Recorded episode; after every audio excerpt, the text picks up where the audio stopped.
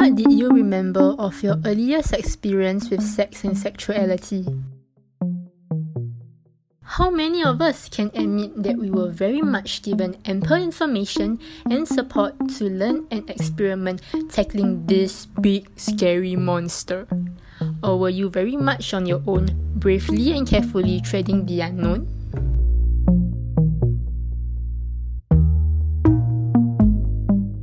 Now, even in schools, sex education centers about abstinence and the jarring consequences of unprotected sex most notably teenage pregnancy and sexually transmitted diseases. Some Singaporean students have recounted the sex ed programs taught in schools as very artificial, boring, overly enthusiastic, and more comical than serious. It's also been said that we tend to learn about sex from two very extreme areas pornography or medical resources.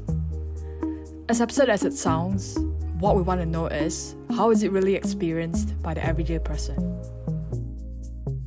Sexuality may not be openly discussed in Singapore, but we do have our very own sexologist, Dr. Martha Lee, who has been an advocate for positive sexuality since 2009. Ever dedicated to helping clients with issues of sexuality, we are very happy that she has given Offbeat Perspectives the chance to interview her. the topic of sexuality is often sexualized and deemed as dirty or taboo in Singapore. Yet you're able to comfortably help clients and discuss it in a positive, mature, and factual manner. You could start off with briefly sharing with us how you got into this line of work.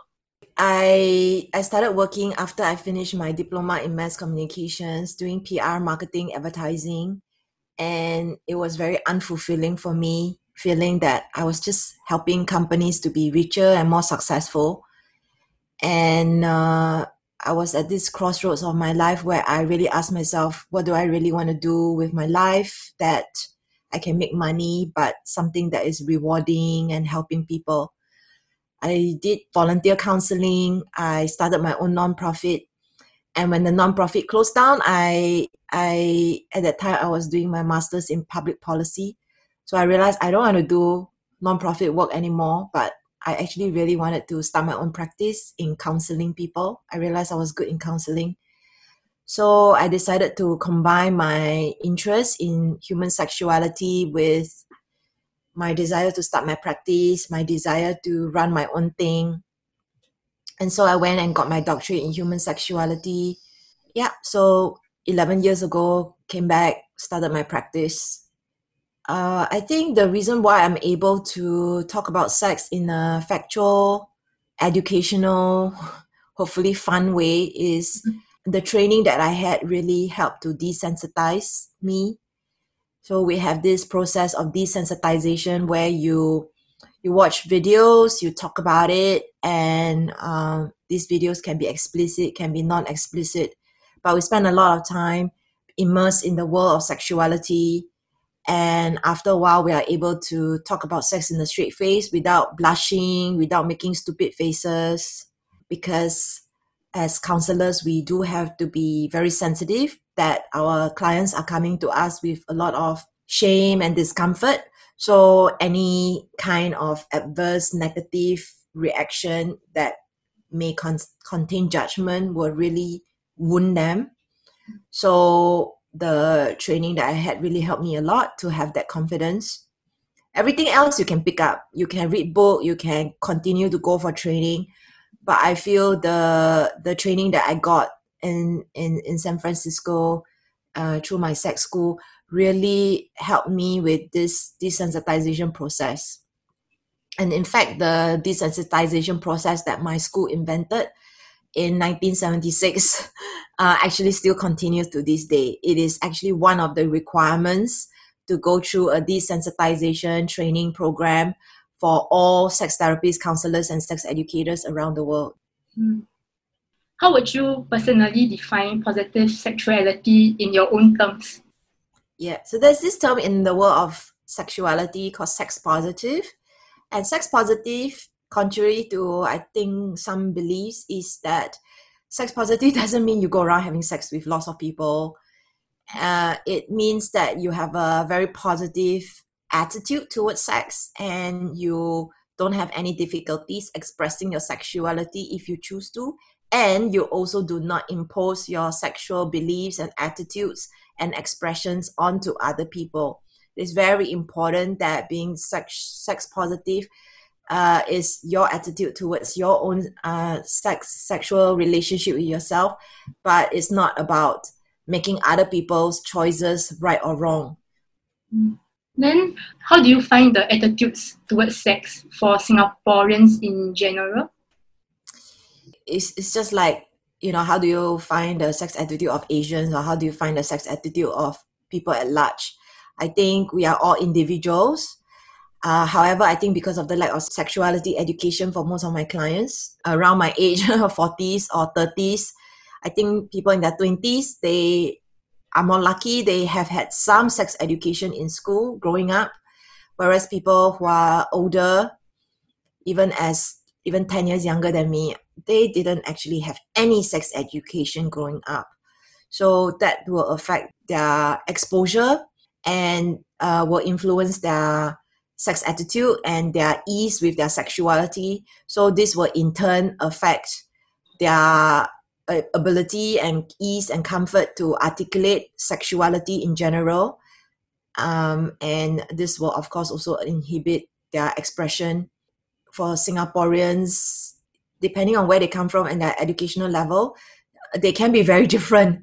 So it's very difficult to generalize, but I would say most of the people who choose to come and see me, they are the ones who are the most inhibited and they are the ones who need the most support when it comes to sexuality. I have many clients who don't masturbate, don't know how to masturbate, never had an orgasm, don't know how to have sex, cannot have sex, have painful sex, uh, have low sex drive. So I work with the the people who choose to come in and see me. Of course, it's a self-selecting group, and of course, I see the the consequences of not having a sexually more open kind of a society. How do you think our school sex education can be taught in Singapore to improve it while keeping in mind that it has to be aligned to the conservative values of some Singaporeans? Yeah, the very conservative people are sometimes probably the most vocal. And i understand the position this government is at. It's very difficult to uh, develop a nationwide sexuality education program that everybody is comfortable with. And so they are toggling this very fine line. Of course i wish singapore had more of a comprehensive uh, sexuality education versus what they put on their website which is we choose to have a more abstinence based kind of a program and they have been very secretive about how much information about this program exactly are they teaching. So I don't think uh, organizations will have access to what exactly are they teaching. But I'm very happy that at, at least some sexuality education is there. I think the reaction of the conservative people uh, of Singapore is that uh, they actually think uh, sexuality education is encouraging or promoting sex, but actually, sexuality is a much broader term and it includes the ability to talk about our rights and stand up for ourselves and communicate and to love our bodies and to be able to uh, understand when a relationship is toxic. So, these are the many, many different aspects of our sexuality that people think sex ed is just sex, which is actually a very limited way of thinking about it. Uh, when it is not comprehensive, I think there will be people who will fall through the gaps. Uh, already, there are people who will stop their education at primary school. There will be people who will stop their education at secondary school. And once they leave school, this this knowledge that they've acquired in school may be the only chance to reach them. And so we miss them and they they will be just the next person on the street who doesn't know anything about standing up for themselves in their relationships. And when they are not getting any information whatsoever in schools or at home or in their culture or religion, um, it can be very uh, challenging uh, down the road. So, uh, Singapore is pretty like proud and uh, out about its you know Asian values. So when it comes to ideas about uh, sexuality and gender, uh, they tend to be seen as Western liberal values. So, as what what would be your thought and your views on that? Okay, I was very surprised when I started my practice that I had actually many, many, many, many, many, many clients who choose to remain virgins until marriage because of their Asian values, not even because of religion, because we are Asians. So, what does Asian values really mean? And I don't see anything wrong with respecting people's values.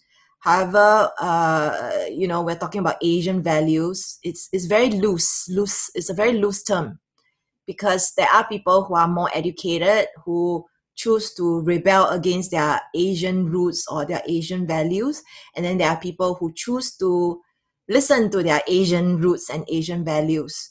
So I feel that regardless of whatever they choose to behave based on their values, to let go of those values, I think it's uh, very much their choice.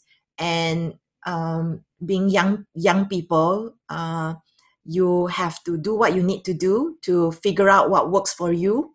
And uh, sometimes these are called mistakes uh, but I actually just see this as part of the human uh, journey of figuring out our, for ourselves who we are, what we want, what we want to stand for, uh, and and make sense of what these Asian values mean.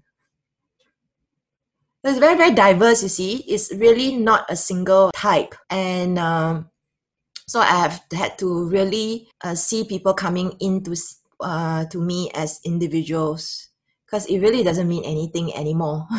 like, oh, okay, you're you're Indian. So an Indian from Singapore and an Indian from Malaysia and an Indian from US and an Indian from India are all very different Indians. And even an Indian from India will be very different depending on their educational level and dependent on the choices that they make.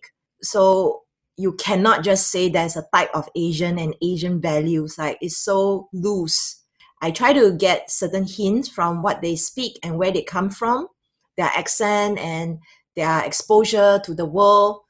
It does influence them in terms of how how open that they will be with their sexuality and how important they see the role of sex uh, in their relationships. But even then, it's still a matter of okay, let's just forget everything that I think I know and let's just work with the individual in front of me uh, because we are talking about sex, right? I wanted to what are the ingredients needed for sexual compatibility and sexual chemistry? I'm curious to know because sexual pleasure can be derived or absent from various sexual relationships like casual hookups, relationship sex, or even married couples who were virgins beforehand. Yes. Okay. So I already stuck at your first sentence already because, like, sexual compatibility and uh, can mean so many different things. It can mean oh you you you fit nicely into my body. If you are talking about penis vaginal penetration, uh, sexual compatibility can mean like we we like the same things sexually. Sexual compatibility can mean we have the same sex drives. so it really means different things to different people. The next one is what? Uh, sorry, sexual compatibility, sexual sexual chemistry, I think a lot of times is learned. If you know how to tease, if you know how to play with uh, your hands, touch, you can generate sexual chemistry. Some people can be very good at flirting and teasing, but it doesn't necessarily mean the chemistry translates to sexual execution. Some people have great chemistry, but the sex just the sex was not good. So there's so many things uh, involved. Okay, so next next next part part two of your question. Your question was. Mm, so what is the difference between sexual chemistry and love and sexual chemistry without love? Yeah, I just want to say like when it talks about sex and love, a lot of people, myself including, uh, I think were were were fell fell into the trap of the whole Hollywood romance and happily ever after. And I didn't even know this, but I was caught up in this passionate uh, relationships equals to hot, fiery, meant to be happily ever after. So I don't think we appreciate the man- mundane and the stable kind of relationships where it doesn't seem like there's much fire. So fire and, and passion and chemistry can actually translate to a lot of torture, a lot of pain, a lot of drama. And this addiction to fire, passion, uh, I think is something that is overrated if you really want to have a long term successful relationship.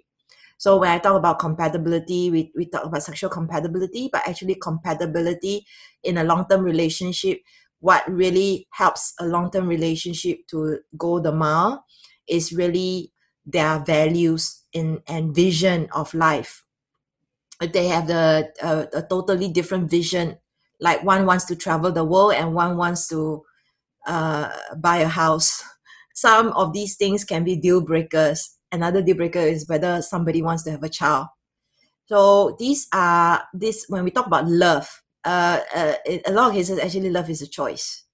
I I have my parents, I have my friends, but whether I want to be loving towards them is my choice. Time, money, energy, uh, the my my nature, whether I I was brought up to be a loving person, and I feel a lot of people they put so much attention on this sexual chemistry and passion that it's like, oh, there's no passion anymore. I guess we're not meant to be. The passion didn't last. Passion is also something that can be cultivated. But when it's wildfire, out of control passion that leads to a lot of toxic behavior and drama because of what we are used to in Hollywood, like or, or, or Chinese or Korean drama I think we we think that that is the right thing. So I guess what I'm trying to say is the media actually really screws us up for what is going to be a successful long-term relationship. Because a lot of people actually think of a life well lived is a life that is full of ups and downs and drama. So there are people who actually create drama in their relationships because they just want something that makes them feel alive. And there are people who uh, have affairs because uh, they are sick of the mundane. So I think we don't we don't really appreciate the 细水长流, which means uh, still waters run deep. But for like affairs, it could also be because of internal relationship issues. Yes. Uh, there are people who escape from their problems of the relationship by having affairs uh, but actually, there are also a lot of statistics that show a lot of people who have affairs don't want to leave their partners are actually happy. Uh, so I have I have a few theories about about it. One is FOMO, fear of m- missing out. One is self entitlement, I deserve it. One is avoidance. They just want to run away from things when things get tough. And um, a lot of Asians, we don't have practice in communicating and speaking our truth, in being assertive. Instead, we only know how to be aggressive or passive aggressive. So, learning how to be assertive was also something that I needed to learn. Then, uh, I also wanted to ask about female pleasure. So, the female clitoris alone has 8,000 nerve endings, which is double that of the penis.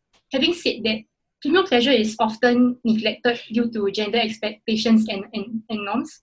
So, what would you like to enlighten females on the act of sex, masturbation, and female oral sex? Okay, so in in the last few years, there is this term that has surfaced called the orgasm gap, which is today I just came across this literature actually. 83% of uh, people with penises, men, they will always have an orgasm. 83% of the time they will have orgasm and 68% of the time or 63% of the time uh, women will have orgasms. So it's significantly less. However i think uh, sex educators uh, sex advocates they make it into an issue. And i understand there is inequality and this is a topic that needs to be discussed and it, it does feel unfair. However when you boil it down to individuals, actually a lot of people don't care. they don't care because they already have difficulties receiving. A lot of women are givers. So it's like, are you happy? Can already. So if you already have that attitude, then your partner will also go, okay lah, then you say like that, then never mind lah. So can you see that this is more than just about my genitals are broken or my genitals are sensitive, why I cannot have orgasm? It has to do with can you even receive? Can you stand up for yourself? Can you do you know your body? Can you speak up? Can you educate your partner?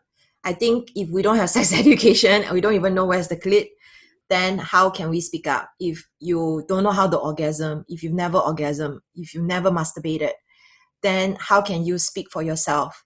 So I feel the focus on uh, orgasm gap is a much bigger conversation on whether they even know their anatomy, whether they even see the orgasm as important. Just because somebody, some researcher, some sex educators or women or feminists are saying, hey, it's very important, you know. You cannot force people to make something important if they don't feel it is important. So we need to boil it down to the individual level. And people change. Maybe at some point it's not important as they as the relationship continues, they will start to wonder, how come every time I also don't have orgasm? So I feel that we have to be available where people are at. If it is not an issue, for them individuals then if they are okay then we cannot we shouldn't be actually telling them that hey something wrong with you uh, you cannot have orgasms you, you get what i'm trying to say Hmm. So it means for your clients currently, some of the issues that like they might face is more of how how they feel that they might not be able to pleasure their partner well enough. Yeah, a lot of them are coming to me to please their partners. They are coming not for themselves. There are people who are coming in for themselves, but I would say most of the time they're actually more concerned about the relational aspects of sex. Meaning, if they were not in a relationship, the lack of sex, the lack of orgasm is not a problem for them. But because they are in a relationship and it is a problem for their partner, then they want to learn how to have an orgasm. It is a problem for their partner. They they want to be better in sex so a lot of times the the pressure to be better in sex comes from your partner. And uh, it's great that there are people who come in and say, I want to learn this and that. I want to learn how to have orgasms. I want to have uh, different kinds of orgasms. Great. So yeah, so that's why I don't go around beating my chest and saying, hey, this is a problem, that is a problem. Like seriously, there are already so many battles to fight. I just work with the clients that come in to see me and if they are coming to me and saying we cannot have sex, we cannot consummate our marriage, I don't care about the orgasm, I will still try to plant a seed and say it is important in the longer scheme of things, but I definitely do not turn my agenda into their agenda. I don't impose my agenda onto them just in the name of of uh, being a, a, a sex counselor or like being a woman who is a feminist who says there's an orgasm gap. How dare you? You work with people where they're at. From what we have discussed so far, it feels as though when it comes to female sexual awareness, Singaporeans might still be lagging a bit behind. Uh, I am based in Singapore. I work mainly with Singapore uh, Singaporeans and of course all kinds of Asians and expats. And I would say uh, the people who actually are the most difficult in expressing their sexuality are not even Singaporeans, are actually the Indians from India. Yeah. So there are people who have zero sex education. Then there are people who have bizarre, warped, weird, out of this world. I don't know where that came from, sex education. so sometimes I get some of this weird, very super weird, don't know where it came from, um, thinking around uh, around sex presented to me as a fact. Uh, so yeah, that's what I mean. Like, there's no the, the, because of the lack of sex education, people based on hearsay, based on rumor, based on this that friend, and then suddenly with enough repetition, it is presented to me through them as a fact. So I wouldn't say that Singaporeans are the worst of the lot. So what, you know? So what if they don't know the names of their genitals? I don't make it a problem. I just try to get clarity from what they mean. Just because they don't know the, the, the terms it doesn't mean that they don't know what is the problem. Maybe they don't know the term of the problem, like I have premature ejaculation. Maybe they don't know the term, but they are just as capable as anybody else to explain what problem they have. So I don't really say, oh, uh, Singaporeans are like that, that, that. I'm working with all kinds of Asians, Malaysians, Indonesians, Filipinos, people from Pakistan, from Bangladesh, from, yeah, all over. So I'm very fortunate because Singapore is such a hub, isn't it, for Asians to gather. So so I also see interracial marriages, but I would just say in, in, in general it's true the lack of sex education causes more difficulties with sex. That's it. I also wanted to ask about the female and male dynamics. So based on one's comforts uh, level, everyone has a different benchmark of what is friendly, flirty, or harassing behaviors. And this is quite a gray area because two person can be in the exact same situation, but both can have entirely different perception of what is going on. So I wanted to ask, how can a guy or girl navigate the physical flirting and escalation game, which usually relies on non-verbals, while protecting themselves from being accused by the other party of sexual harassment? Uh, I think this is something that if you don't, you are not exposed to, you won't be good at it because a lot of human behavior is actually learned. And we learn through observation and we learn through modeling.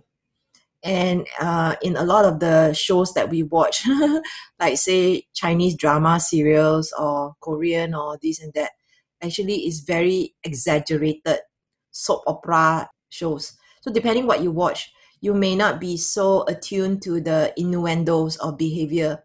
And if you come from a very sheltered family where you only study and sleep, uh, then you you may miss out on these little very subtle cues that we are somehow magically expected to know. And if somebody has a mental disability like Asperger's or like autism, it may be difficult for them to pick up on these cues they may look physically okay. They may look just like a normal person, but you wouldn't know that some. Uh, in fact, I also didn't know until recently that one of my close friends she actually has uh, Asperger's. So these people are not very good in picking up cues.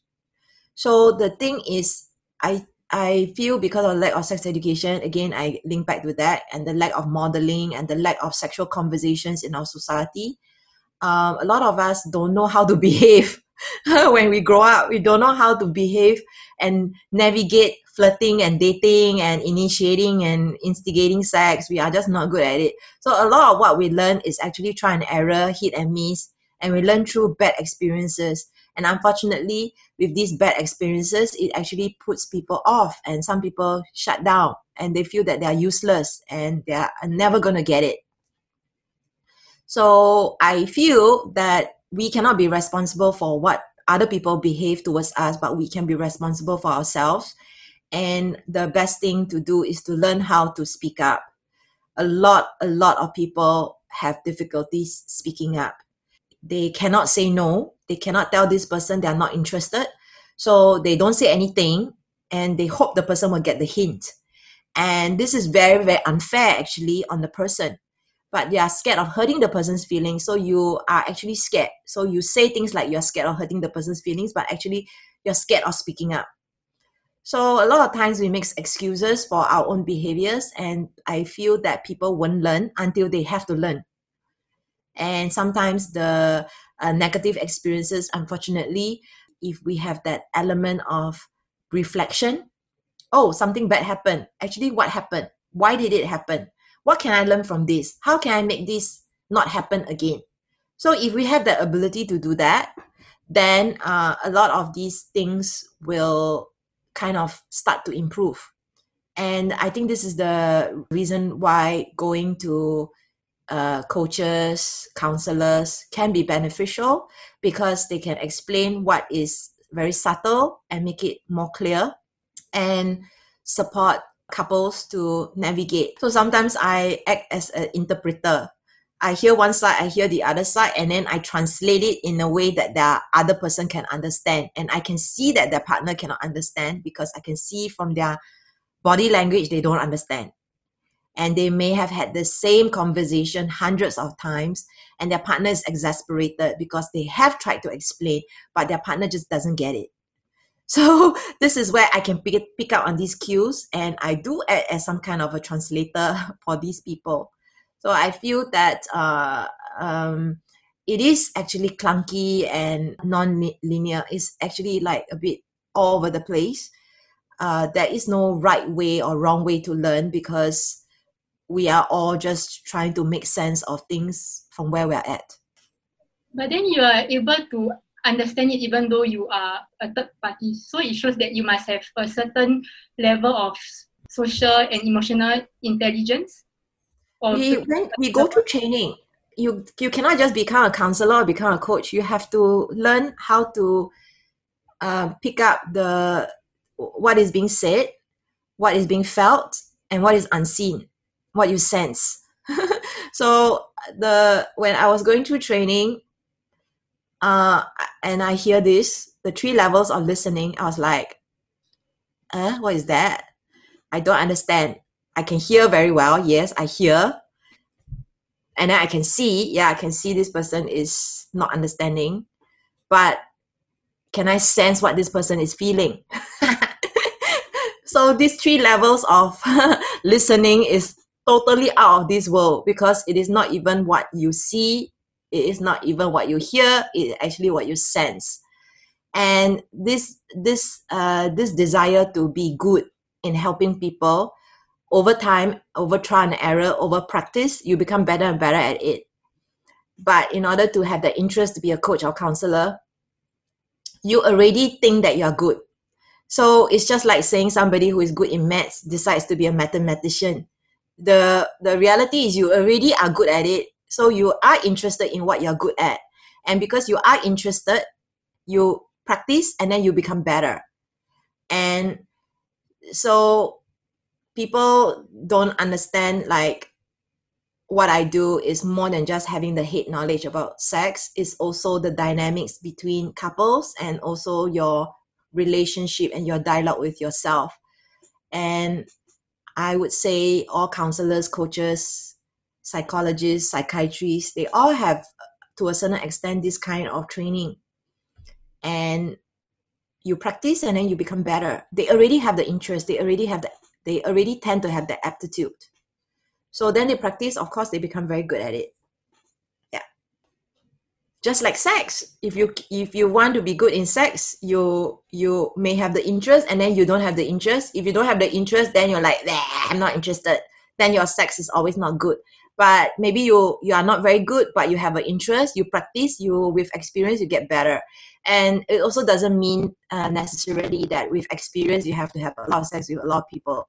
You can you can explore many many infinite possibilities to be sexual with your partner and also uh, be sexual with yourself. If you are comfortable with yourself you know how how what you like and how your body loves pleasure then you can advocate for yourself better as well.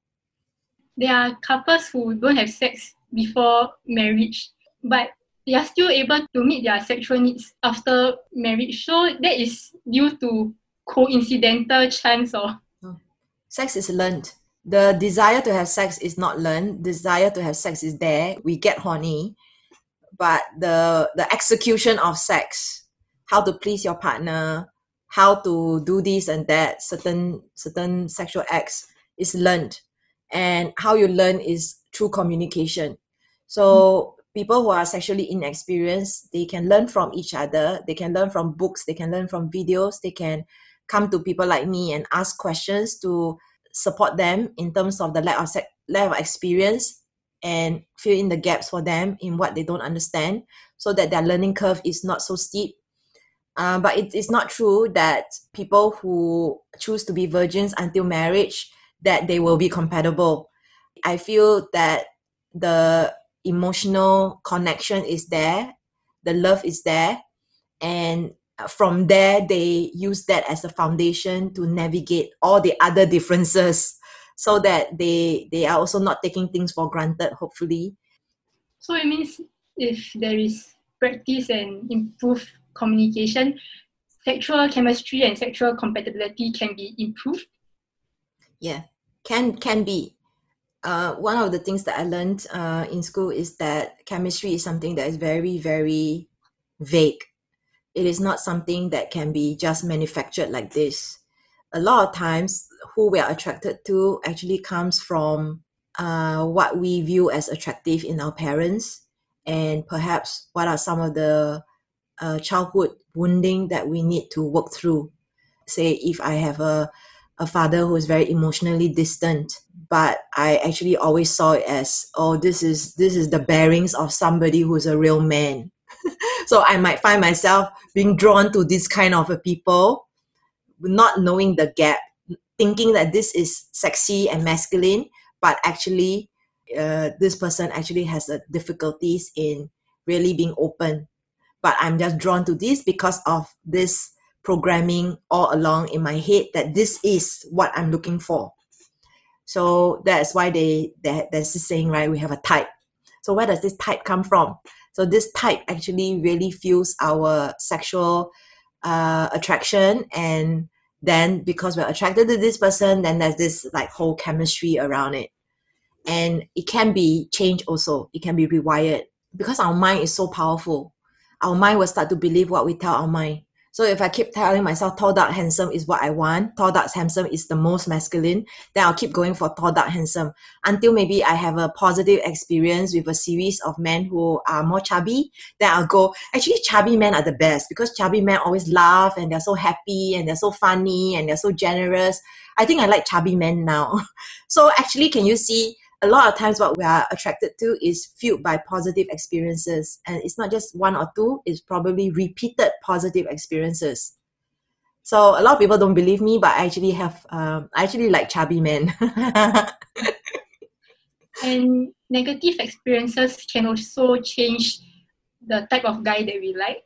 Yes. So if you had a very bad experience with a certain type then you go ah i don't go for chinese anymore or i don't go for people with long face they look like horses. Because maybe your ex was like that you see? So uh, this look reminds you of your ex and then it's like never again. Anything you know the human mind is so amazing. It was like oh i have no luck with pisces. You know i have no luck with people with tattoos. We come up with the most bizarre theories and then it becomes a fact. So yeah i'm very wary of people who present things as a fact okay, this is your subjective experience, and now you are just sweeping it across the whole planet, you know. So I'm very wary of of uh, certain things that are presented as facts uh, in books, you know, like sex books. Somebody has uh, has sex with a lot of women, and it's like, okay, now I'm the guru, and now I'm going to tell all men this is the way. I'm very wary of people who use subjective experiences as factual. I agree, and I also like the point which which you mentioned about it's important to look at, at people as individuals instead of stereotyping them as a community because we are we are all individuals and, and we are all different. I wanted to, to also ask in your line of work, you are able to talk about sexuality openly, but what about your personal view on sex? Do you view it as a, a sacred act or uh, there are many aspects of sex that I really have come to appreciate. Uh, sex is uh, involves the body, involves the heart, involves the mind, involves something more than what we can see.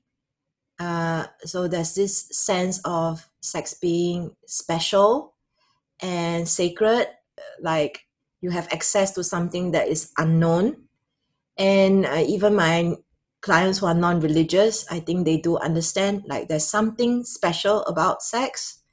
Yet at the same time i also don't see like there's a need to make sex so serious. It can be fun it can be serious it can be loving it can be vigorous it can be aggressive. There are so many different ways to do something in so many different creative fun ways that i don't really like box it but personally i see as multifaceted. So i don't see there's a right way or wrong way. I see that every way is okay as long as it's consenting as long as it makes them happy and my role is to just support them.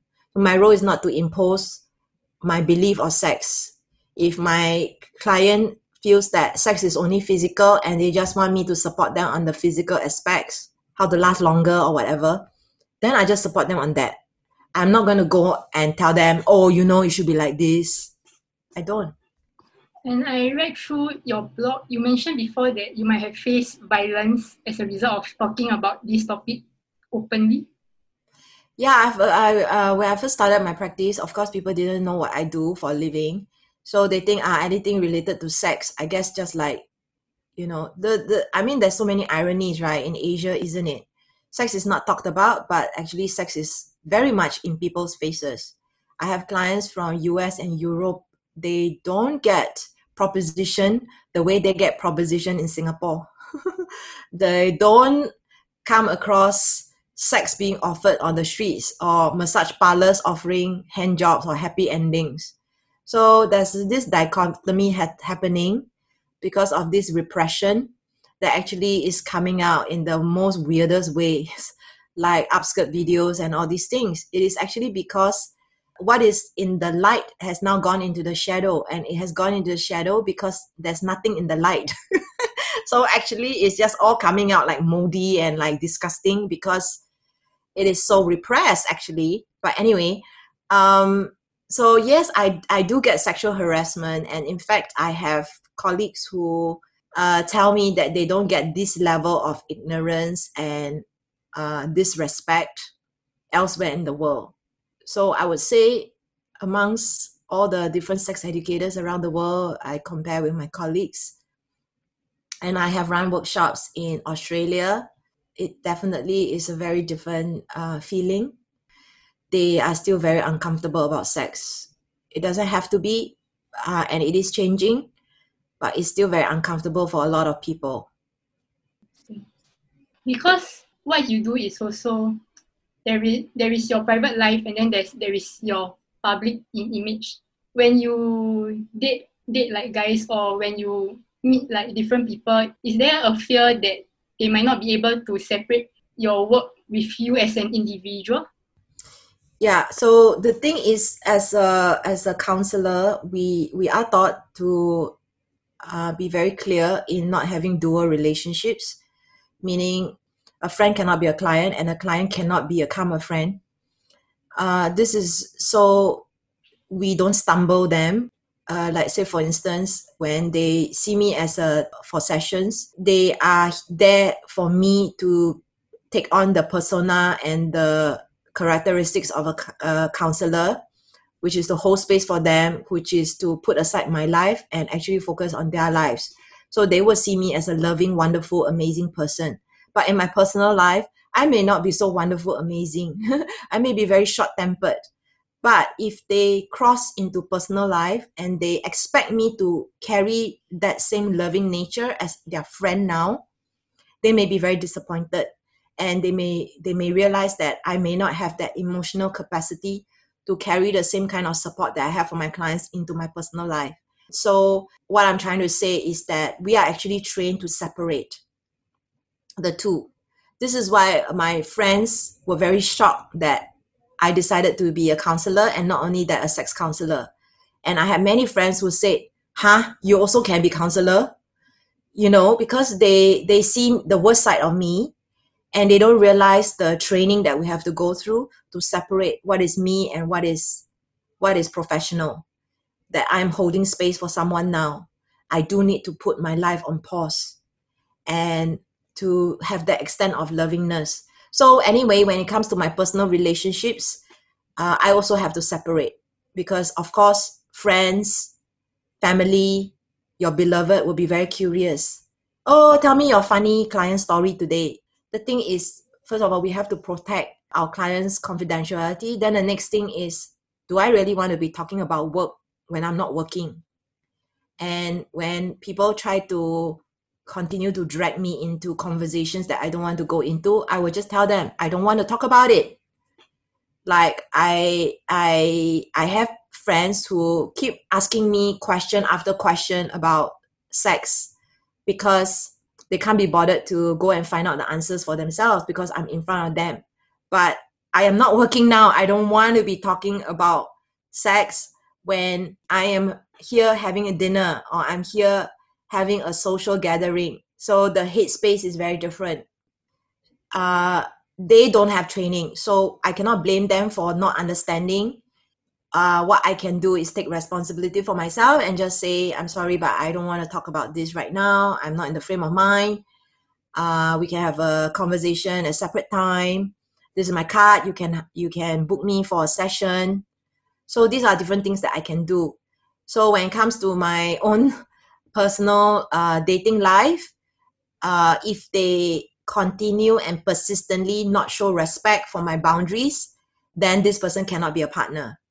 I cannot date a person who doesn't respect my boundaries and a person who doesn't understand the sensitive, confidential nature of my work and a person who persists on just objectifying me and uh, not seeing that I have uh, there are times when I have my work hat and there are times when I just want to be a girl.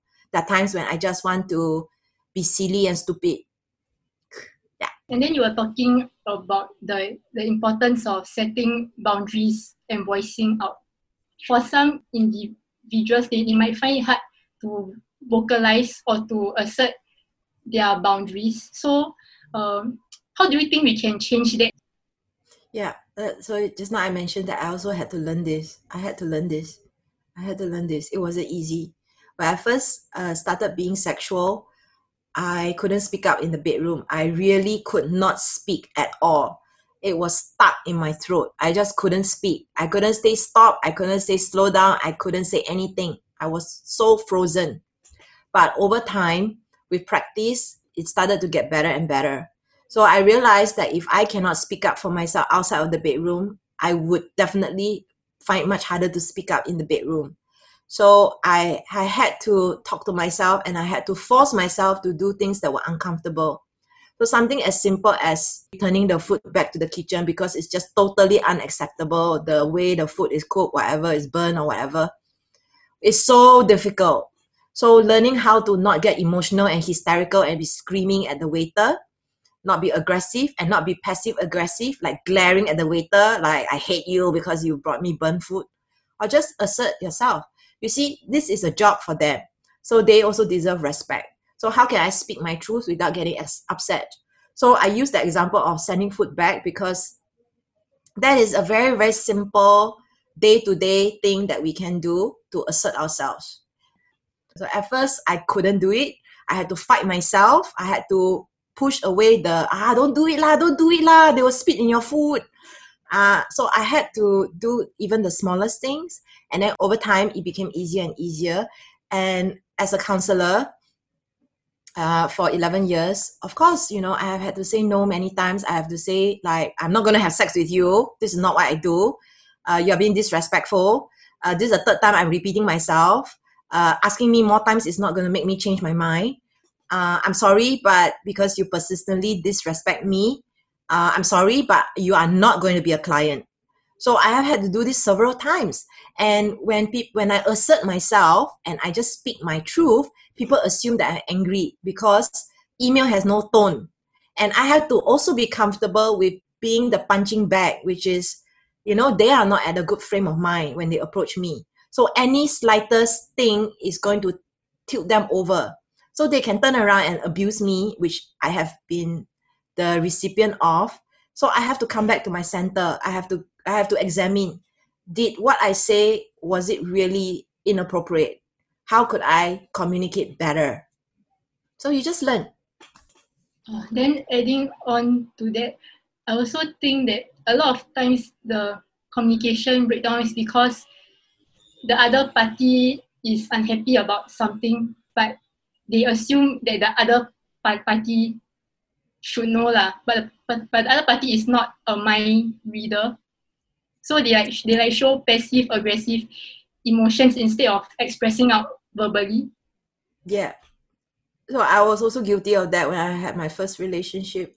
I used to be thinking like if we are synchronized, I shouldn't have to say it. Um, I think once the bubble bursts and you realize that they really, really cannot read your mind, you start to have more realistic expectations. And then when you really rough it out and you really realize that, hey, the world doesn't revolve around you, I think that is the really coming of age. and uh, I think a lot of us go through that phase because again, I I blame the media for it, what we are exposed to. A lot of women expect to be treated like princesses, and a lot of men have that burden of having to be all macho and they are used to being very roughly treated. So whatever it is, I've learned that I really, really need to have a lot of compassion for men as well because I'm a woman. I I see a lot of things through the eyes of women, but I really had to really, really understand through the many sessions that I had with clients the difficulties that men have also in in articulating and sometimes we make jokes whatever uh, st- uh, stereotyping or generalization but i think a lot of these generalizations still is quite true. Although i still like to look at people as individuals but still sometimes the generalizations support me in like quickly understanding my clients where they what end of the spectrum they might be. Uh, so yeah more communication really. I, I i feel this coming of age this maturing actually happens at different ages for different people. So this coming of age doesn't mean oh 16 puberty had my period I'm an adult now. Yeah, that's the physiological. But what about the mental and emotional coming of age? Uh, some people actually never grow up. they are still behaving like kids at 50, at 60. Uh, as in being very spoiled and willful and controlling and manipulative and abusive. Some people just never grow up. So we cannot control other people. What we can do is we can reflect on ourselves. We can stand up for ourselves. We can assert ourselves. And unfortunately, we are not taught this and we are not modeled this. And so when I speak up my for myself and when I assert my boundaries, clients are not used to it, especially men. They are not going to get what they want, which is have sex with me. And uh, then they they turn abusive. Oh, you're just a slut, or you're just you're just a cunt you know, or like, yeah, then very quickly go into name calling and very quickly go into, you say you're a sexologist, but you're not open about sex at all. So the the way I think about sex is very open, but it doesn't mean that go around having sex with everybody. understand. And then uh, just now you were talking about men, they might also have their issues. So in Singapore, everyone always talks about uh, women are being discriminated, blah blah, but no one speaks up for like men. So uh, in in your line of, of work, what are the struggles faced faced by men?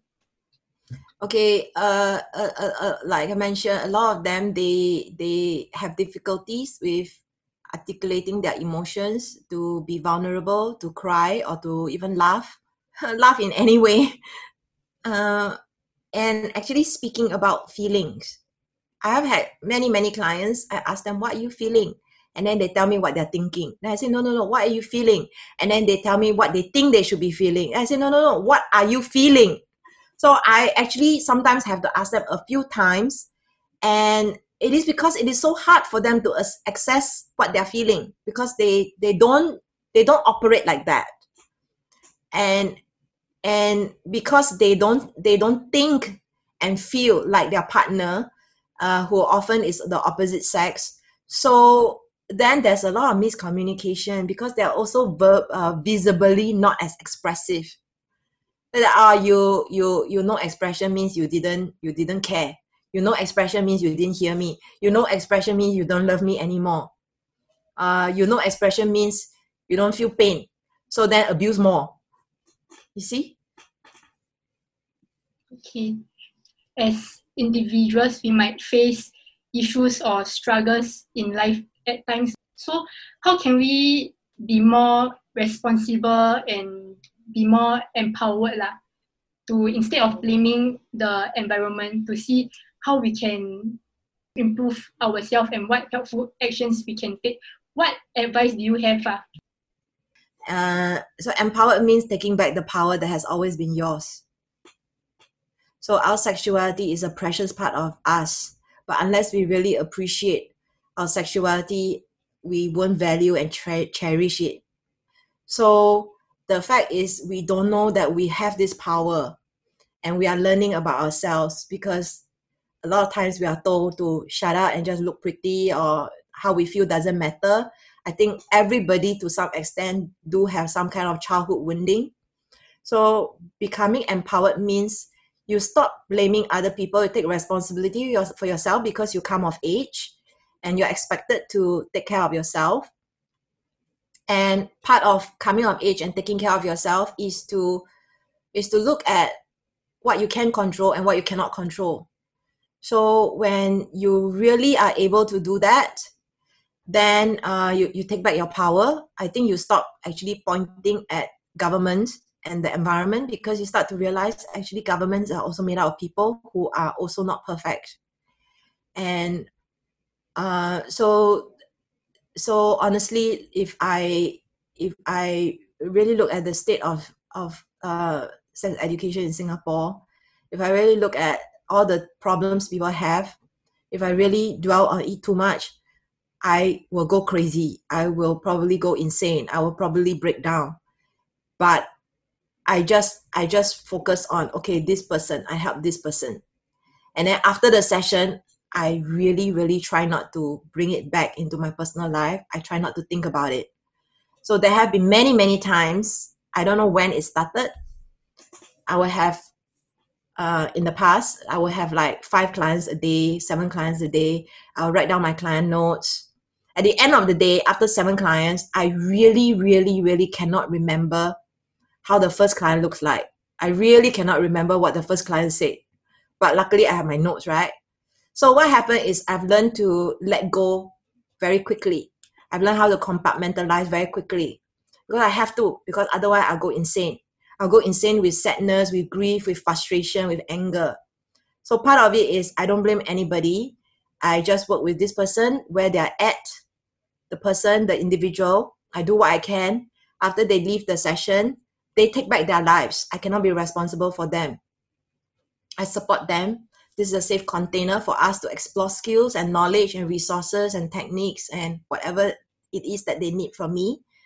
And they go on to their lives. And what i'm actually sharing with you about counseling is actually nothing different about other counselors and psychologists and psychiatrists. This is the training that we have. But i think because a lot of people don't know what is counseling and coaching they don't feel safe they feel scared they think that we are just there to give them advice they think that we just sit there and listen to what they have to say and don't teach them anything practical. So I think because of this lack of knowing what we are doing, a lot of people are very, very wary to seek support. They think it's just waste of money. They think we're just scammers. They don't realize the amount of training and knowledge and supervision uh, that we need. Okay, I got last two questions. The first one is because your role is also like a counselor so how do you deal with the emotional burnout after the end of your work? Because they will like transfer their emotions to you and then you're like taking in all these issues and and then Mango is like oh my god. Yeah. So i know of uh i know of uh people who who stop being helping professionals because they couldn't deal with this uh transference they burn out so that was a time I burned out. I really did. I I I uh, at the seventh year mark of my work, I burnt out. Seven years each. Yeah, seven years each. Like over time, I think you can't help. You keep seeing so many people, so many clients, so many similar cases, and then you start to go into, or at least I started to go into, yeah, another one, another one, another one. So, you know, as much as I talk about people being individuals and the need to look at them as individuals, when you get burnout, you just you just go through the motions, and it's it's a dangerous place to be at, uh, because everybody is precious. Uh, the way to uh, prevent burnout for me is I have to take extreme care of myself. I have to do the things that I need to do. So I know that I need to move my body every day. If I don't move my body, I will start to feel lethargic, lazy. And moving my body helps to move all this, anything that doesn't need to be in my body out of my body. Uh, next thing is I really need to not just be at okay, I need to do things that are fun. So you don't you can do things that are fun and funny that makes you feel joy and pleasure without needing to spend a lot of money. And I don't mean masturbate. So things that gives me a lot of joy can be learning. I love learning. That's why I have four degrees. I love learning. So the things that I learn, I have to be selective. Am I learning for work or am I learning for fun? So, for instance, like every day I spend a few minutes learning Spanish, and my dad was like, "Why are you learning? You're never going to use it."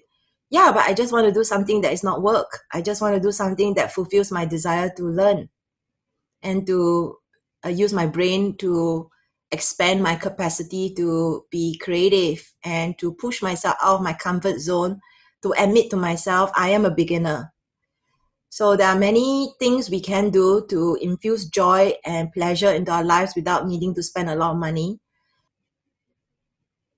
And then you were, and then you also mentioned a few times about uh, sex can be a fun topic and not a, a serious topic. So I'd like to end off with a fun question about sex. So as as like girls, uh, what are some baby steps or tips that you can give us to feel comfortable receiving instead of just giving? yeah that day i was uh sharing with a client and uh this i don't know whether it makes sense if you are not a good receiver and you're not in a relationship you can go on a date with yourself and you can give to yourself. So one hand give and one hand receive. So i in in a in a in a very uh not so nice way of saying it it's a bit like schizo like one hand this one hand this. So if I'm in a relationship with myself, so I block out the time, I give myself a budget, I go on a date with myself, and I force myself, okay, uh, Martha, you just spent $10 on this tea. Uh, don't be thinking of work now. Really, really sit there, enjoy your people watching, and enjoy your tea. Can you receive or not? So when I started to practice receiving by myself, then I became better at receiving. So it is it is not the big things that we should be doing to make life changing changes because it becomes too big and then it becomes overwhelming and scary. It's actually the small things. Just like the small ways I learned to assert myself, I pat my back, and then the next time I was able to do something bigger.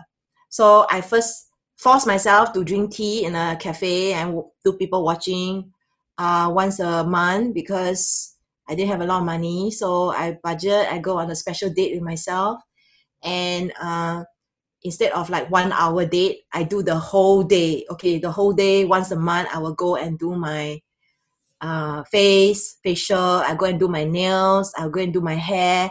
Uh, and then after that i'll reward myself with a cup of tea. Wow really like the tai tai experience. It doesn't have to be very expensive to take yourself on the date. Do i want to wait until i met, marry a rich man and be a tai tai which may never happen which probably doesn't happen uh, or do i want to give myself the tai tai experience and and really pamper myself and actually say i i deserve i deserve this? So that is one of the reasons why a lot of uh, women that i know of uh, who have kids uh, they are tired exasperated burnt out jaded no sex drive because they they they don't have the time or ability to give to themselves. And they're waiting for their partner to do it. Don't wait already lah give to yourself. Yeah i also agree that it is important to love ourselves and pamper ourselves. Yeah and then there are people who pamper themselves so much that it's out of control. Moderation. Balance. Okay, then do you have any final words before we end off the interview? Yeah, I mean, people think of sex as just physical act, and of course, a lot of women that I know of think of sex as must be emotional. Uh, uh, it is way, way more than that. So the more you understand about it, the more you will appreciate it. The more you can do it in whatever way. uh, the more creative, playful, fun you can be it is a choice. Uh, and then the fear of being judged is always there. Like, oh, will this person think that I'm like that because I'm, you know? But the more educated you are, the more relaxed you can be. So I really encourage people to not blame government, not blame sex lack of sex education, not blame their parents, not blame their religion, not blame being Asian. Just decide for yourself what kind of sex life you want to have and just work towards becoming more and more comfortable with your sexuality. is a journey. Yeah. I agree sex falls under a whole different spec- spectrum and it's unique to each and every individual. So thank you for sharing, Dr. Martha. We hope you have a fruitful week ahead. Thank you. Thanks for having me. Thank you. Off, off, bit, bit perspectives.